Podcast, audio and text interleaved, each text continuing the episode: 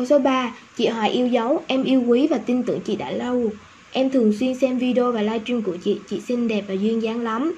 Em đang học lớp 12 và em ước được như chị. Ước cái gì? Chị cho em hỏi lớp 12 thì có nên khởi nghiệp không chị? Em cảm ơn chị nhiều. Ở câu này thì ờ, có một số bạn hỏi. Thì thật ra thì cũng có một số bé ở như là tuần trước như cũng nãy có thấy một số câu ấy nó cũng giống giống như vậy thì bây giờ Hoài sẽ trả lời luôn nha em có hai sự lựa chọn. Bây giờ thì em chọn nhanh. Tại vì là sắp tới là sẽ thi đại học đúng chưa? Thì em chọn nhanh đi. Nếu như mà em đã có ý tưởng khởi nghiệp thì em nên xây dựng cái ý tưởng này. Đó. Nhưng mà bù lại ý tưởng khởi nghiệp của em em phải rõ ràng, em phải rõ ràng sau này em sẽ làm gì. Ý tưởng của em phát thảo ra như thế nào, em cần cái sự trợ giúp gì, em có cần vốn gì nhiều hay không, hoặc là ý tưởng nó là như thế nào, nó có, em có thể làm được hay không nha. Sau đó em phải biết là em làm cái gì để kỷ luật bản thân em đã em phải biết kỷ luật bản thân em. Đối với những cái đứa mà nó vào cái môi trường đại học á, thì rất là kỷ luật, bạn hiểu không? Bạn đi học đại học phải thật sự là, nếu như có cơ hội Hoài không có khuyên các em cấp 3 hoặc là cả em Hoài cũng vậy, không có khuyên nó nghỉ học đại học đâu. Học đại học là một cái gì đó, một, gọi là một cái khoảng thời gian, một cái giai đoạn ừ, để mà các bạn có vui, mà các bạn họ thấy nó vui. Tại vì các bạn không biết cách làm sao cho nó vui thôi, chứ họ thấy nó rất là vui, các bạn có thể đi làm những chương trình từ nguyện các bạn có thể là giao lưu với bạn bè, có thể là tổ chức nhiều cái chương trình hoạt động, chỉ có đại học mới có. Hoặc là những cái lớp học nhóm, hoặc là những cái, gọi là những cái chương trình ví dụ mùa hè xanh, hoặc là tiếp xúc mùa thi, hoặc là trung thu, hoặc là những cái chương trình mà gọi là đi xin gạo, hoặc là những nhiều nhiều chương trình lắm. Nó rất là hay. Tại sao các bạn phải bỏ qua như vậy? Rất là tiếc. Phải nói thật, phải nói thật đấy. Năm nhất và năm hai phải đi hết. Làm hết tất cả những chương trình đó, phải làm hết rồi làm bếp trưởng rồi kiểu như là làm tổ chức một cái gọi là một cái um, chương trình mà gọi là gần 50 người và mình phải tổ chức làm sao những cái suất ăn như vậy, thì nó rèn luyện cho mình một cái cách gọi là mình biết cách làm sao tổ chức một cái hoạt động nào đó, bạn hiểu không? Hoài đã biết cách như vậy từ những, từ cái việc mà Hoài đến cái môi trường đại học, Hoài mới biết được điều đó thôi, không phải trong quá trình kinh doanh đâu. Hoài có thể áp dụng nó vào trong quá trình kinh doanh, nhưng mà Hoài đã biết trước được điều đó rồi. Nó rất là hay. Và ở trong môi trường, chính cái môi trường đại học nó mới cho em cái kỷ luật được em biết không? Cách em làm việc đội nhóm cái những cái kỹ năng em có thể giao tiếp với mọi người trong khi mà em xây dựng cái ý tưởng đó em có thể là rú rú trong nhà một mình em thôi. Tức là em sẽ tự nhiên cứ tập trung vào một mình bản thân mình thôi và mình không biết một cái gì đó thì nó nó thật sự là uổng phí cái tuổi gọi là cái tuổi học sinh của mình. Gọi là cái tuổi trẻ thanh niên mà mình phải cháy em, em hiểu không? Em nghĩ là em cứ vào một cái ý tưởng ok thì em có cũng được hoặc là một là em có thể là xây dựng và em đi theo một cái môi trường đại học để em rèn luyện cái kỷ luật cho mình. Cái kỷ luật rất rất là khó. Nó chỉ ở trong môi trường kỷ luật, ở môi trường đại học thôi các bạn. Tức là một, hoặc là một cái môi trường mà các bạn học nghề chẳng hạn. Tại vì người ta có giờ giấc đàng hoàng, người ta có cái giờ mà làm một giờ nghỉ hoặc cả giờ kỷ luật, hoặc là những cái nội quy mà mình có thể là ép mình vào cái đó được. Tại vì con người của mình mình rất là dễ nuông chiều bản thân của mình. Mình phải học được cái thói kỷ luật đó thì mình mới làm được các bạn. Bản thân hoài cũng vậy. Khi mà hoài vừa học vừa vừa kinh doanh ấy, trong một cái thời thời gian á, thì hoài đã từng có cái giai đoạn là hoài, gọi là, buông thả bản thân mình. Tức là mình làm, mình vẫn tập trung vào việc học, mình làm, nhưng mà mình làm, kiểu như là, mình không biết cách quản lý thời gian.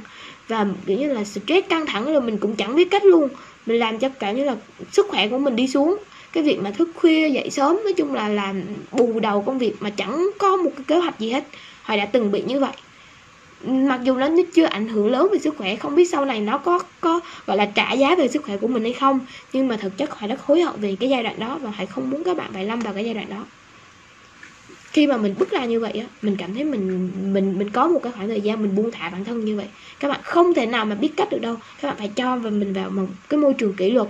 Bạn không thể tự kỷ luật bản thân mình được, mà mình phải tự làm sao để cho mình vào cái môi trường kỷ luật ấy mình không có thể cam kết bản thân mình là mình sẽ kỷ luật đâu. Cho nên là chị em có ý tưởng cũng được em xây dựng ý tưởng cũng được em khởi nghiệp cũng được chẳng sao. Nhưng hãy tạo cho mình một cái môi trường kỷ luật ngay từ bây giờ. Ừ. còn không thì em vẫn cứ đi học đại học đi vẫn trải nghiệm xa nhà một xíu uh, trải nghiệm những cái ngày mà ví dụ như là ăn mì tôm hoặc là những cái ngày mà chơi với bạn bè mới biết cách là làm sao chia phòng rồi làm sao mà nó có nhiều cái hay lắm. Tổ chức ví dụ là những cái chương trình gì đó, nói chung là nó nhiều cái hay lắm. Thì chị nghĩ là các bạn nên là học đại học, nếu như chị như vậy. Còn đối với các bạn thì thôi, sao cũng được, ha?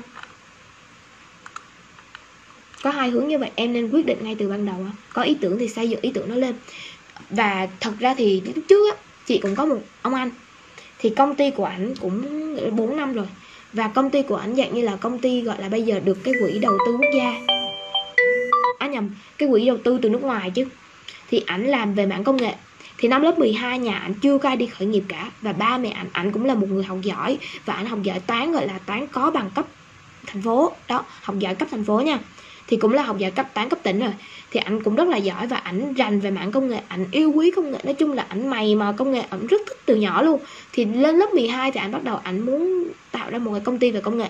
Thì họ xin xin phép là không nói về cái công ty này, cũng chẳng muốn nói về cái ảnh là một founder cũng như là cũng là CEO luôn đó thì trong quá trình mà anh làm á thì ảnh mới nói với hoài á, là cái thời điểm đó là không ai ủng hộ anh cả gia đình cũng vậy. Nhưng mà anh cũng đã quyết định là kiểu như là mình tập trung vào cái thời gian đó anh cũng hối hận. Tức là tại sao mình không học đại học để mà mình tìm hiểu ra những cái mối quan hệ? Kiểu như là mình mình phát triển cái con người của mình không phải là mình tập trung vào cái việc là mình phải xây dựng cái ước mơ của mình nó sớm quá. Các bạn có thể nói chung là năm lớp 12 các bạn phải quyết định. Thì lúc đó là gia đình của anh anh phải chấp nhận là ly tán gia đình tức là gia đình của anh 2 năm ly tán chấp nhận để mà trả giá cho cái việc mà mình xây dựng cái sự nghiệp của mình. Thì bây giờ anh gọi là một triệu phú rồi. Tại vì là à, công ty của anh là công ty về gọi là có cái cái nguồn đầu tư của quốc gia à, nguồn nguồn đầu tư của nước ngoài đó. Một công ty công nghệ rất là mạnh như vậy. Thì anh có chia sẻ với hoài như vậy thì lúc đó mình cũng thì biết thì cũng chỉ là gật gật thôi và cũng nói thôi. Mà mình cũng không dám phán xét, cũng không dám nói. Tại vì chị nói rồi mà, chị không có khuyên cái gì cả. Chị chỉ cho em hai cái hướng như vậy, em có thể chọn và giải quyết nó. Nói chung là theo hai hướng đó, theo cái vấn đề của em đang làm. Ừ. chứ chị không thể khuyên được. Tại vì các bạn có khác cách nhìn. Là sau này có chuyện gì bạn lại đổ thừa hoài sao, đúng không? Nên hoài không có khuyên đâu. Đó mà họ chỉ cho các bạn, cái quan điểm của họ như vậy. Còn em muốn làm gì thì tùy em. Còn nếu như mà còn còn vấn đề nào mà vướng mắc thì em cứ gửi, cứ inbox cho chị đi. Chị sẽ giải đáp cái câu hỏi này. Là lúc đó là trở thành cái gọi là khi mà ảnh bắt đầu xây dựng một cái người giỏi. Và khi ảnh xây dựng như vậy thì ảnh trở thành một cái gọi là cái tội đồ cho gia đình.